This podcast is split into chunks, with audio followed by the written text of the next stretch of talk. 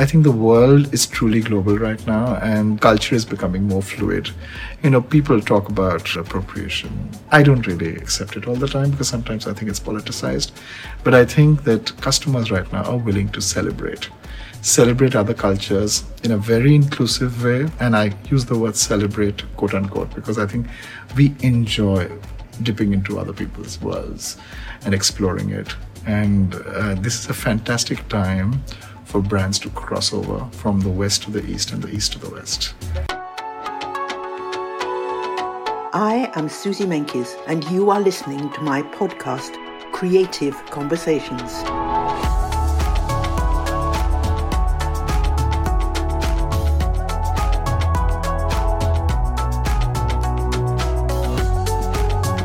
A journalist reporting on the global fashion industry, I want to take you backstage and give you an insight into my world. Listen to my exclusive conversations with creatives, industry leaders, and those whose voices have some of the greatest impact. I think you might find it interesting and maybe intriguing.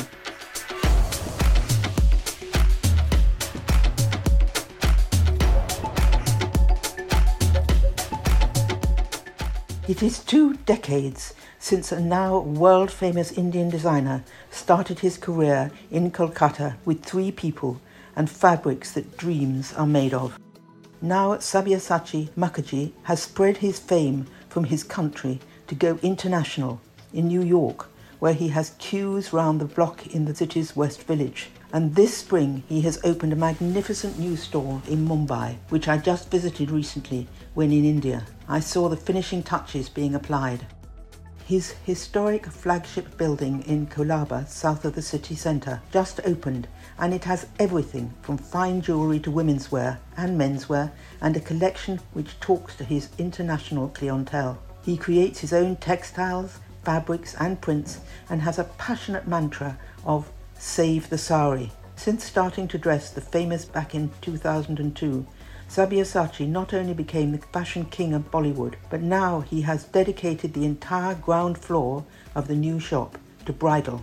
As one of the most desirable and influential bridal wear designers within the 50 billion Indian wedding industry, he has created designs for practically every recent celebrity Indian wedding. Expect to see those stars like Priyanka Chopra Jonas in the new store that is decorated with historic furnishings which are there for attitude and atmosphere.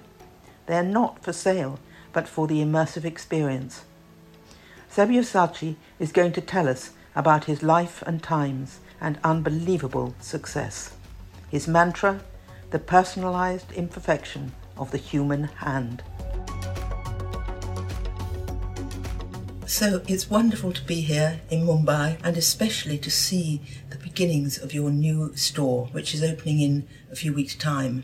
And um, I wanted to ask you what this means for you. You know, Suzy, one of the pillars of the brand has been uh, retail. If I were to think about the few pillars of the brand that has made it the brand that it is today, one of them would be a very distinctive social point of view about how ca- capturing the zeitgeist of a country that's changing so fast the other would be probably the way we merge hospitality into retail. I'm not a very social person. I don't really enjoy the social side of fashion too much. You know, I like the business side of fashion. I enjoy that. You know, increasingly as designers become influencers and you know uh, you know social politics kick in i find myself constantly wondering how will i fit into an industry where i already fit like uh, feel like a misfit so one of the things that we did was I said, okay, fine. If people can't really meet me and see me, they can at least come into my homes. Which is one of the reasons when you mentioned when you were walking with me that it feels like somebody's home, and that was the intent. Many years ago, when I was seeing Pretty Woman, I remember a very classic line from that film where Richard Gere tells Julia Roberts that stores are never nice to people; they're only nice to credit cards. And I said that that is not what what's going to happen with the brand. We wanted people to feel at home Fashion kind of tries to play a one-upmanship with customers by playing an intimidation game. I don't like, I don't enjoy doing that. You know, like even if the stores are opulent, there are a little bit of knickknacks and curiosity things thrown in. So you don't really feel intimidated in a store. You feel, you know, actually when you walk in, maybe the first few seconds would be intimidating because of the scale of the store, but then you feel like you're probably in, in a home that you've known from your past life or from your past. And I like to do that. I, I like to flirt with the idea that fashion can be a beautiful, inclusive, comfortable business. It does not have to be intimidating and cold. I certainly felt when we did this wonderful tour um, yesterday of your almost finished store, there was such a sense that it was perfect. The pieces that were chosen were really saying something about yourself and how you feel. It couldn't have been anybody else's store, and also you were giving a lot out about yourself, about your taste, about your love of colours and patterns, and you were giving that out to everybody everyone who comes in the store? Two influences, really. One of them was Ralph Lauren, because, you know, uh, when I was a fashion student and I was watching the Ralph Lauren story unfold in its full glory, Ralph Lauren was never really about fashion, he was more about lifestyle.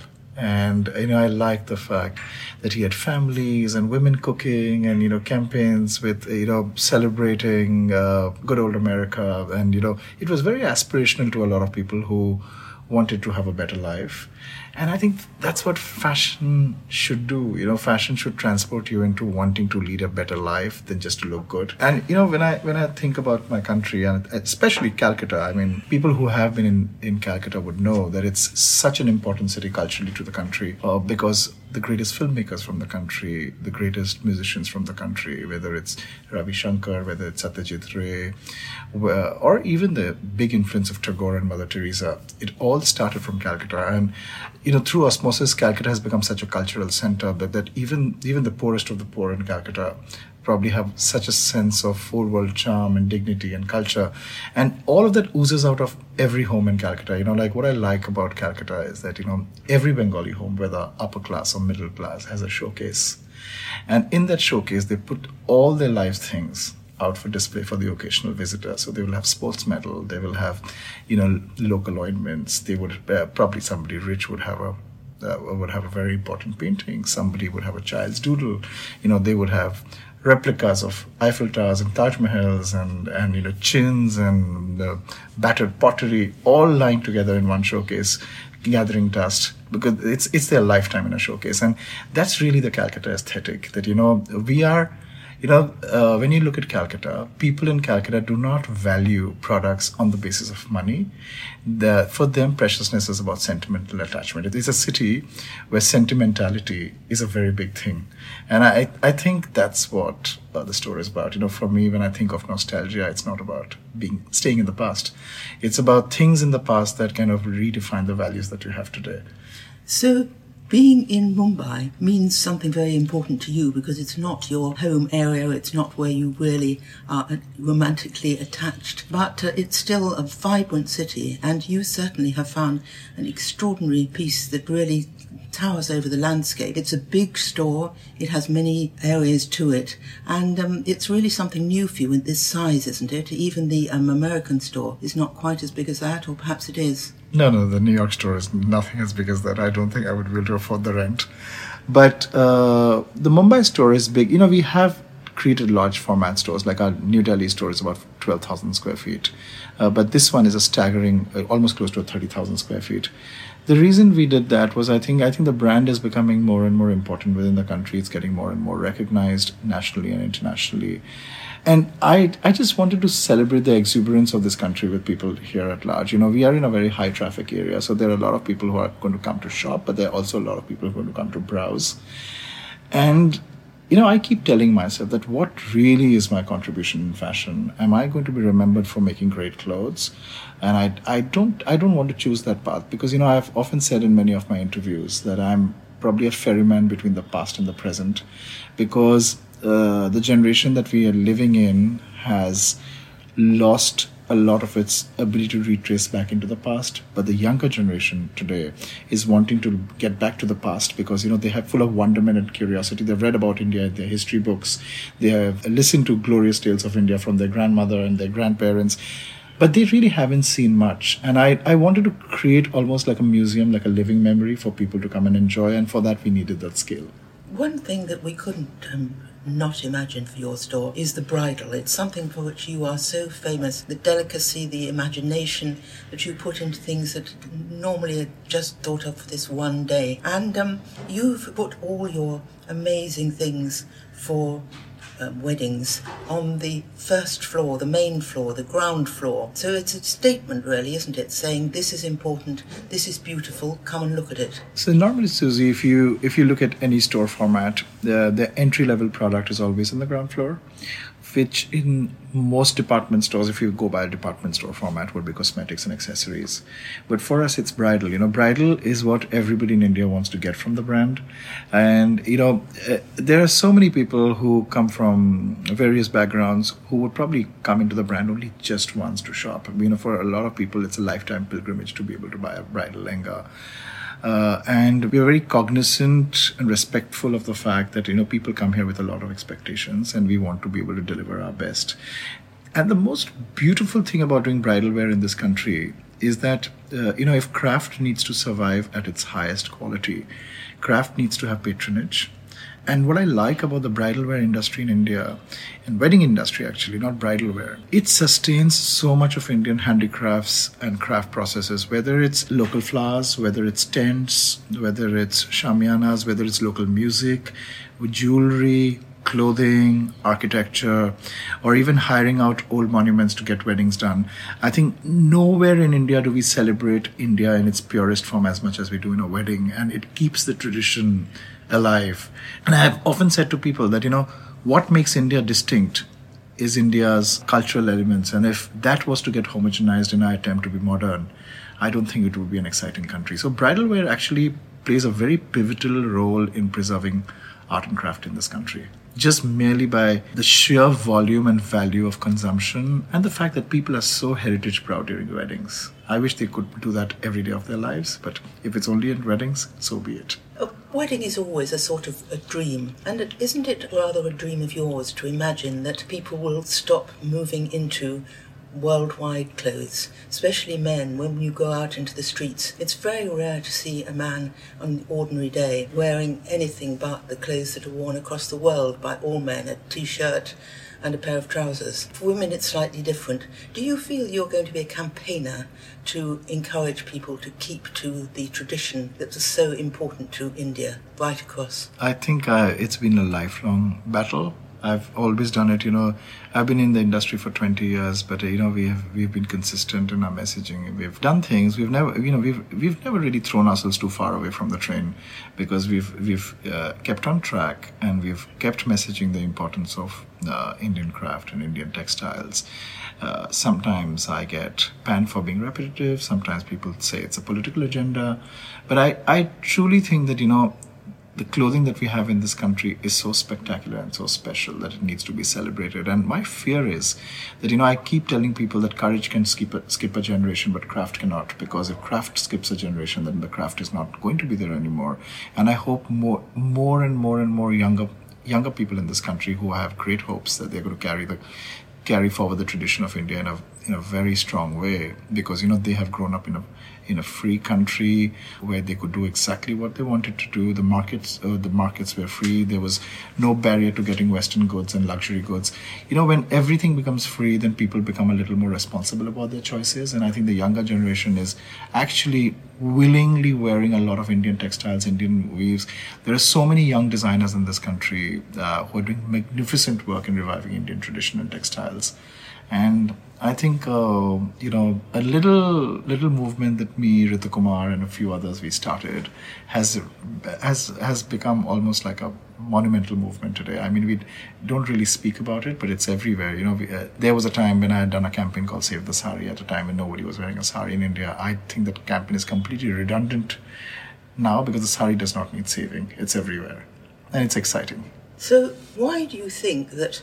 At retail you can keep to these traditions. Of course, I understand it as far as weddings go. They that's such an important part of your work and also the, you, this part of the world. But at the same time, you have all these wonderful antique objects in your new store on every floor, and um, they look extraordinary. But in the end, you have to have something that is also present as well as part of the past. In the past, there can be these wonderful paintings and little drawings and all these things that give you a feeling that there are layers and layers of um, lives that have gathered together these pieces. But when it comes to selling clothes and jewellery, these are things that really are for the modern world. Was that fair to say that? Absolutely, which is which is one of the reason in our ready to wear section, it's all clothing that you can wear every day and clothing that is relevant to today's society. Because you see, weddings can sometimes be costume, but you know when uh, you capture the zeitgeist of a country by wearing clothing every day you know, it, it never gets talked about, but we actually have a very, very large sari business where they are not occasion based saris, but we know women wear it to corporate boardrooms, they wear it for travel, and uh, we do the same thing with the Indian clothes as well. What we haven't done in 20 years in India is we haven't really done an international line of clothing. Which this is the first time that we're going to do it. You know, we've done it in New York. We're bringing it here. I remember uh, meeting you about 15 years ago as a confused young designer trying to make an impression in the Western world. And I said, you know, uh, i am showing at Browns, I'm showing at Selfridges, but I'm still not very satisfied. I don't know what to do. And I remember you telling me that you're such a vibrant country, you should focus on making some clothes for your own country as well. And I listened to your advice and I built this brand and I've acknowledged this in every single interview. Uh, that you know that one fateful conversation that I had with you, and I it just opened up my mind to the possibilities of how much power the country is. And as we speak today, Dior showed last night in this country to probably acknowledge the power that India is today. I'm quite stunned to imagine that something that I wrote in a um, story for the New York Times has gone into your head and your mind because I think all the real energy came from you and not from me. At the same time, I think it's very interesting that you think in this way that going back now 25 years since you started, starting with three people helping you, how did you manage to develop into how things are today? How slow did it go? How quickly did it go? See, the bad thing about me is that I'm very stubborn. And the good thing about him, eh, me is that money doesn't motivate me.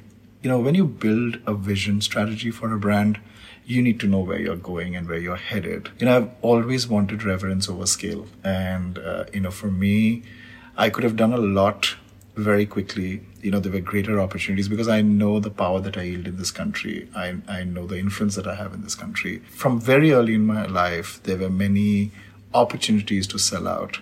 Secondly, if you look at the influence of, the, of us in this country, like, you know, we had an H&M collection that sold out in seven seconds.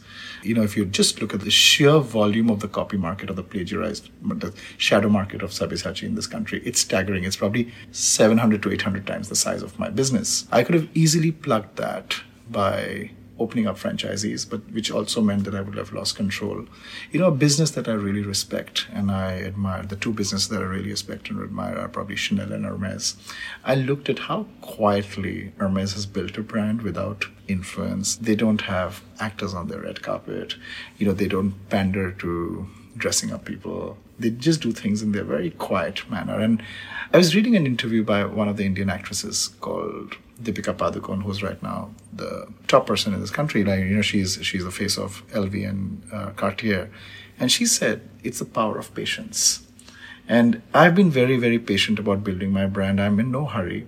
You know, the thing is that my real contribution to this business would be to setting up the foundation maybe the next generation is going to carry the business forward. I won't. I, I probably won't be alive to see where the business reaches.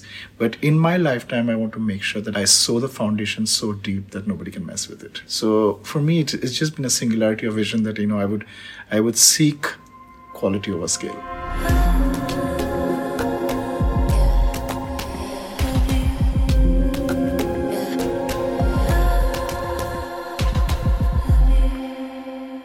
Back to your very young persona when you were perhaps 16, 17, 18 years old. When did you start thinking about what you were going to do? And I don't imagine at that stage with you or your parents you discussed the idea that you would be making clothes. No, not at all. My parents wanted me to study medicine. Uh, you know, I was uh, the big problem with me in growing up middle class in Bengal was I was a brilliant student. I was good in science. So your parents, just, you know, in India, education is like an arranged marriage. Your parents decide for you where you need to go, who you need to marry. Yeah, it's like you know. So for middle class Bengalis, you can either be a doctor or an engineer. Anything that you do is almost looked upon as uncivilized. Fashion lay very low in the totem pole. In fact my father was very upset that why would I throw away such good education and become a fashion designer? You know, for him it was it was like a tailoring business. You know, there was he, he said this is not what educated people do. And I had to really convince him that I wanted to do fashion. Nobody in my family has ever done business. You know, they're all, I come from a family of educationists and doctors. And I was the black sheep and my father still thinks he he thinks that I've made a lot of money and uh, I've got a lot of national international fame. But I think somewhere deep in his heart, he still thinks that he would respect me a little more had I become a doctor. So that really was the starting years. And I was a hellraiser. I was a terrible kid. I had orange hair and I was in love with Madonna. and I used to wear crucifixes and mesh t-shirts and very inspired by Gaultier. And all my art school projects had leather and S&M and and safety pins until you know I went on a field trip uh, during my last days in college and uh, I discovered it in textiles my mother had a lot of saris in her wardrobe. So it was always, you know, it was probably dormant in my mind. And I saw products being actually made, fabrics being woven, saris being made.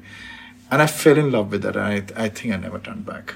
It's extraordinary to me how, as you tell this story, I think of the shop that I was looking at yesterday, nearly finished, about to open, and that has so many pieces of furnishings, I suppose we'd say, decoration. It's as though you have created a beautiful building filled with beautiful things, nearly all of them related to the past. Do you think there is an element of wanting to open up your parents' world as well with all this? I would, you know, like I, I've see, I've had a beautiful life. You know, like I was, I was telling my friends that you know I grew up pre-internet, before the mobile phone era. You know, I was watching Cinema Paradiso and I said, oh my God, that's the kind of life we had.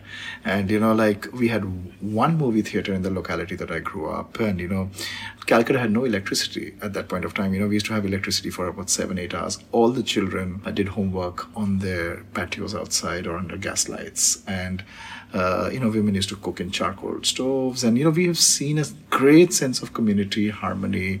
You know, people's lives were rich with stories and uh, human relationships. And you know, when, when I think of nostalgia, I don't I don't think I'm married to beautiful things from the past. What I wish was the fact that you know there was we had a simpler life which was layered with complexities but it was still a simpler life. And i wanted to bring that back here. I, I think there was so much joy in the past that i want to bring back. What i'm doing is i'm planting the seeds of a future business which is home.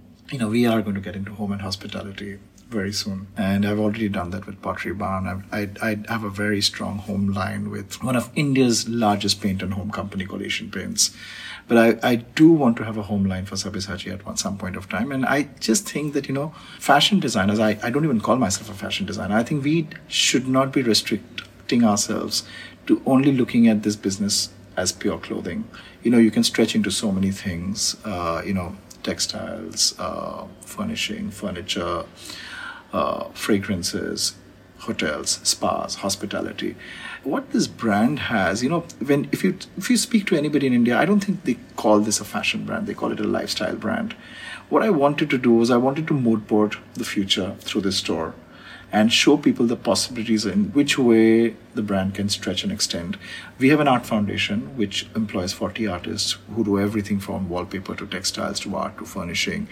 Uh, we are in talks with a few galleries to f- do our, the launch of the first Sabyasachi art exhibit and at some point of time we are going to get into the food business for sure open restaurants so this really is like a very immersive experience you're creating a portal between today and tomorrow and for people to understand the magnitude and the depth and the intensity of the brand and what what they take back you know what whatever what, what every, every time i created a business i've seeded the idea of the business five or six or seven years before the business actually took shape. So this real you know nothing in the brand happens by accident. It's very planned and methodical. And i i i think in today's time, I personally think that white box retail does not work anymore because uh, retail has been divided into two things. It has been it's e-tail and retail. And if you want people to move away from the comfort of their bedrooms to shop again, which I think is very joyful because human beings are communal creatures and they like tactile things, you need to convince them to come for an experience which is just larger than buying a product. Did you feel the same way in doing your New York store? Because that was quite a big step forward for you. And uh, what was your spirit as you started out doing it, and how do you feel about it now? You know, for me, representation matters. And I don't think that India has been represented very beautifully in the West, especially in fashion. You know, what happened yesterday with Maria Grazia and Dior was exceptional. It was the first time people were recognizing India, not just the back end or the armpit of fashion, but, uh, you know, they gave him important, India the importance that truly deserved you know, I come from a country where we have so much, but I think internally in the country we have forgotten to celebrate it and take pride, and externally we have forgotten to tell people how beautiful the country is. For me, you know, I chose Christopher Street. I could have been at Madison with a smaller store or at uh, Fifth Avenue with a smaller store. But for me, I was absolutely sure that commerce would follow later. What I needed to do, I needed to show the West how beautiful and how complex India could be. You know, the brand makes a lot of money in India, so there's a lot of reserve surplus of money. It's a very cash-rich company. And I said, fine, let let the store bleed for a year or two. But what we'll do is we'll make sure that we do it our way. And I've always said that if you create something significant and of importance, the world will find you. You don't have to reach out to them. And that's what we want to do. We want to quietly and slowly build the brand bit by bit, exactly with the tenacity that we think the brand is all about. And who has found you in America? Did it start with people from your birth country and their birth country who um, found that a little bit of their past and their history has come to America? Or is it a very wide selection of people who are interested in colour, in special kind of clothes? You know, the beautiful thing about being a powerful immigrant is that while you're proud of who you are today in a country that you don't essentially come from, you're also very proud of the country that you've left behind. And there will always be that aching sense of nostalgia of trying to bridge the both. So even before I started a store in New York, statistically 45% of my 40% of my business actually came from America because the Indians living in America, the Pakistanis living in America, the Bangladeshis and the Sri Lankans, they're obsessively in love with the brand. And they like the fact that this, you know, brand makes, you know, so I ask a lot of people that, you know, why do you shop with us? Earlier people used to say that, you know, the clothes are so beautiful, we feel beautiful.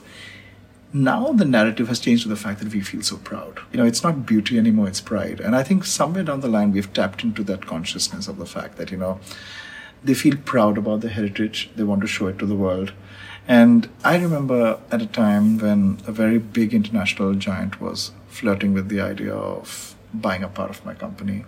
One of the lawyers from their side came and told me, don't sell. and I said, why? He said, my wife told me to tell you don't sell. And he said, you know what? When you come to America, can you come with the pride and the scale in which your Indian stores are built? Because I'll tell you, at one point of time, Indians in America were fighting for supremacy between themselves. Now they're in the most important positions of power politically, uh, in IT, in medicine, and they're all trying to break the glass ceiling. So if you come with the spirit of India, we'll all celebrate you and we'll bring our friends forward. So if you go into Christopher Street on any Sunday, you'll have lines around the block of Indians visiting the store from everywhere, from Canada, from everywhere around America. And every Indian or Pakistani or Sri Lankan or Bangladeshi brings one of the American friends in. And I think my customers are the greatest ambassadors of the brand.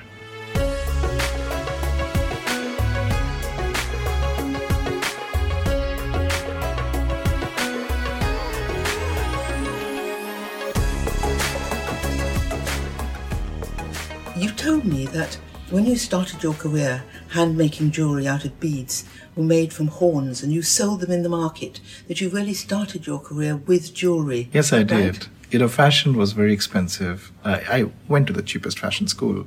It was a subsidized government school, NIFT. But even then, because I was so middle class and so poor, I, I, I didn't have enough money to buy materials for fashion. So I used to actually I improvised a business of creating jewelry out of beads and baubles and selling it in plastic tiffin boxes to hawkers and pedestrian hawkers and uh, pedestrian streets in Calcutta. And I made a little bit of money, uh, enough to tide me over. But uh, the the business actually didn't take off because uh, there was a political movement where hawkers were removed from the streets and we didn't have a retail store to sell but I enjoyed the process and I told myself that, you know, when I have money and when there's a little bit of position and power, I'll get back into jewelry, but I'll do fine jewelry. So I started jewelry about five years ago, did a collaboration with Forevermark, did a very early collaboration with a big giant in India t- uh, called Titan, uh, to, called uh, Tanishq, uh, which is a massive, massive jewelry brand right now. And then I started jewelry and the jewelry started doing very well. In fact, it became very influential because you know there was a year when we did almost all the biggest bollywood weddings probably a combined instagram following of hundreds and thousands of uh, like 100 million 200 million uh, influencers uh, like people following them on instagram so there was uh, Deepika Padukone and Ranveer Singh, uh, Priyanka Chopra and Nick Jonas, and then there was Anushka Sharma and Virat Kohli. Virat Kohli, incidentally, was the cricket captain of India at that point of time, and cricket is religion. And then there was uh, there was Katrina Kaif, Vicky Kaushal, and then there was Alia Bhatt and uh, Ranveer Singh, and these are all A-lister stars in the country. And both the men, the woman, the bride and the groom wore Sabyasachi jewelry for all their functions. And it piqued a lot of national interest. And I remember when I did a show celebrating 20 years, uh, Linda Fargo from Bergdorf came in and I thought that she would buy clothes. And she came with the intent of getting clothes for Bergdorf because, you know, we, have, we are known for clothing. And she looked at the jewelry and she said, it's quite spectacular. It's something that we've never seen.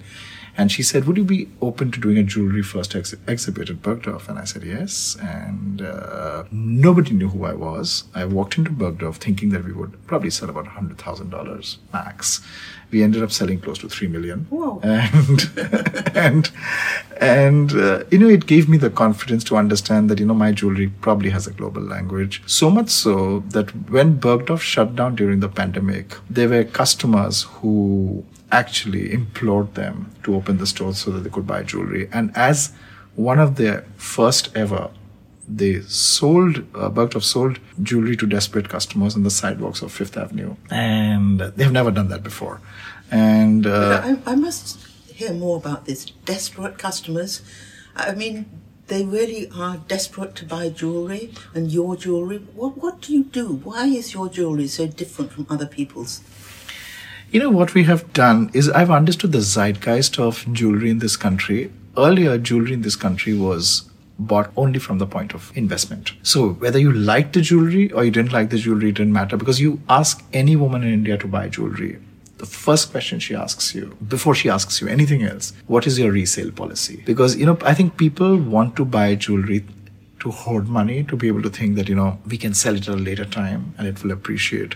But, you know, modern consumption is so much more than just acquiring wealth. It's also about enjoying wealth. So today, if I look at the younger generation of people, if I ask them that, you know, would you want a handbag or a holiday? They say, we want a holiday. Today, more and more people are investing in homes.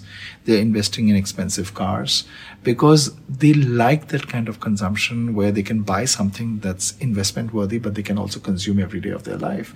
You know, people have, you know, people are opening their purse, purse strings for homes. I remember speaking to a friend of mine at Williams Sonoma during the pandemic and she said that a home business has kind of completely scaled up because people are realizing today that modern investment is about spending money on things that you can enjoy on an everyday basis. Indian jewelry, unfortunately, was created in such a way that there was a very steep hierarchy of stones where we only significantly used emeralds, rubies, diamonds, and gold. And the jewelry was so precious that you could only wear it to important functions. But today, people are reinterpreting the way they want their weddings to look like from very, very large, ostentatious social weddings. People are having beach weddings, cabana weddings, forest weddings, park weddings, barn weddings. And everybody needs newer and newer ways to express themselves through their clothing and their jewelry. And the younger generation likes the fact that our jewelry is pretty much, it's almost stylish. Like, you know, it's not head to toe like uh, it's not wearing a brand head to toe it's like you know like how you can probably like a pepper Chanel jacket with a pair of Levi's jeans and sneakers. My jewelry uh, has an assortment of stones. So, you know, like you'll have lavish emeralds and sapphires and rubies, but they're actually dominated by turquoises and corals and, um, and moonstones and jade and things as strange as Dalmatians and uh, beer quartz. And they look beautiful. They're all done in very high quality VVS, surrounded by VVS diamonds, EF color, 18 karat gold, because we are very particular about our quality and our manufacturing, and the backs are as beautiful as the fronts. But what they're liking is the fact that they're buying precious things, which look precious, but which still has an aura of being casual, so that they can wear it to boardrooms, uh, parties, uh, you know, they can wear it to the resort, they can wear it while traveling, and also for weddings. So what we've done is we've created a very tangible business, which is precious, but which also expands itself to many occasions so that you're not restricted to wearing them once and keeping it in their locker. And the beautiful thing is that you wear these things, and because they're made with all natural gemstones, in years to come, they're all going to escalate in price. So in India, when we used to design jewelry, everybody used to put a lot of significance only on the stone. And there was craftsmanship almost became nil because it was almost like modern jewelry, like buying solitaires and setting them with four prongs. We have two components in jewelry. One is the intrinsic value of stones, and the other is craftsmanship, which in colloquial terms we call making. So people used to buy jewelry with zero making, which means you got a stone, you set it with four prongs, and you wore it because on a rainy day you could sell that stone and get your money back. Why waste money on design and manufacturing? Because you know that's not going to give you any returns.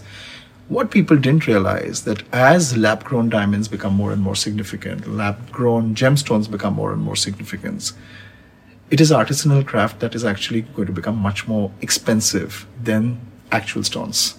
So because they are going to get rarer and rarer. So what we have started doing we have started getting a consortium of jewelers like uh, karigars or uh, craftsmen who we call babus who used to make very big, uh, very beautiful pieces. And what we are doing is we are upping the quality of craftsmanship in our product.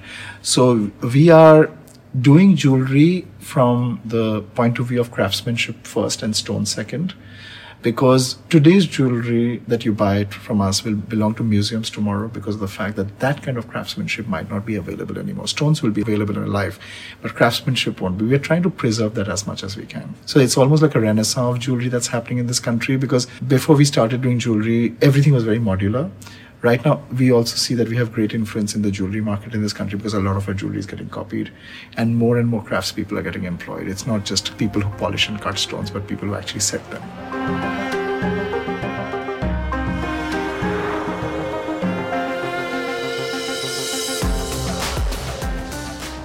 Do you think that in the future you may be wanting to do more than to sell things. Do you think you would conceivably go into what you've been talking about, which is collections of beauty from the past or indeed from the present. Do you imagine, if you look 10 years ahead, that you could be a company that has not just wedding dresses, although I'm sure they'll keep their importance, but also a different kind of sales of things that you find beautiful and that are modern for today? Absolutely. You know, so we are going to have curated antique stores.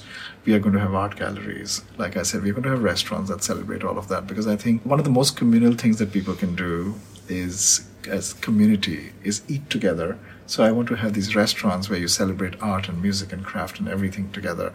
You know, for me, uh, when I look at Sabyasachi 20 years from now, fashion is going to play a very small role in the whole business. The business would have expanded to many other things and not just clothing and there is going to be definitely a few movies that we're going to make as well. You know, I, I worked in theater for a long time before I got into fashion. I've done movies in India. I've art directed a few.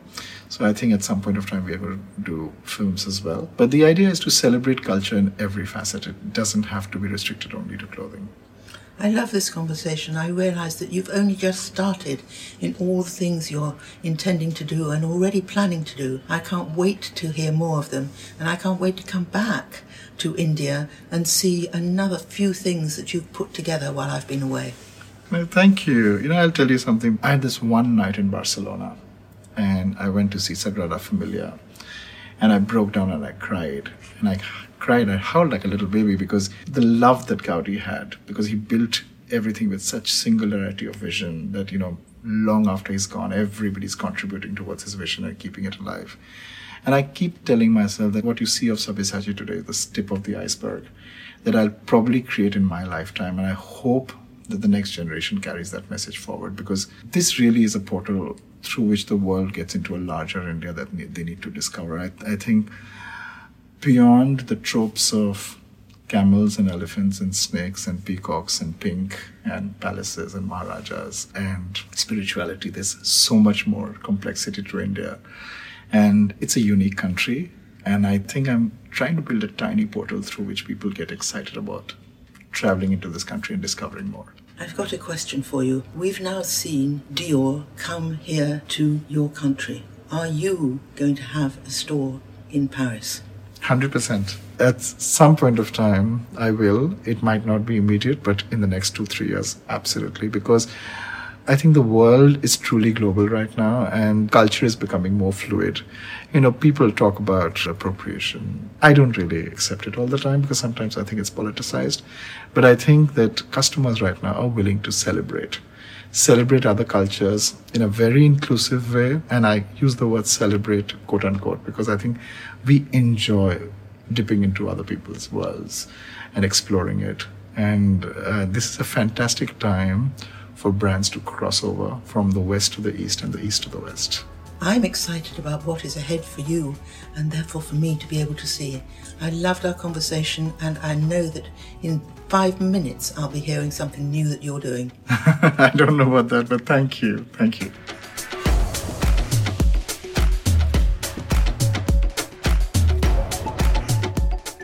Sabyasachi, I'm overwhelmed by the sheer volume of work that goes into everything you touch. Thank you for talking to me, showing me around your new store, and sharing your ethos and your approach to design and the wider world. It's fascinating to see how you fuse tradition and the TikTok generation. Your passion for collecting, preserving craft, and keeping artisanal techniques alive is as important as making art for the future. I'm so glad we met in New York all those years ago and you had the courage to take my advice. Your new store in such a noble building already looks like your home with this graceful mass of furniture and vibrant materials. And your new world has blended so beautifully, I can't tell past from present. With one glimpse at your Instagram account, you can see the passion which goes into your collections. Creative Conversations with Suzy Menkes is produced by Natasha Cowan, music by Jörg Zuber, graphics by Paul Wallis, and edited by Tim Thornton. To find my articles, visit suzymenkes.com and Suzy Menkes on Instagram. If you enjoyed the podcast, then please do rate, review, subscribe, and tell your friends. You can find me on all the usual channels.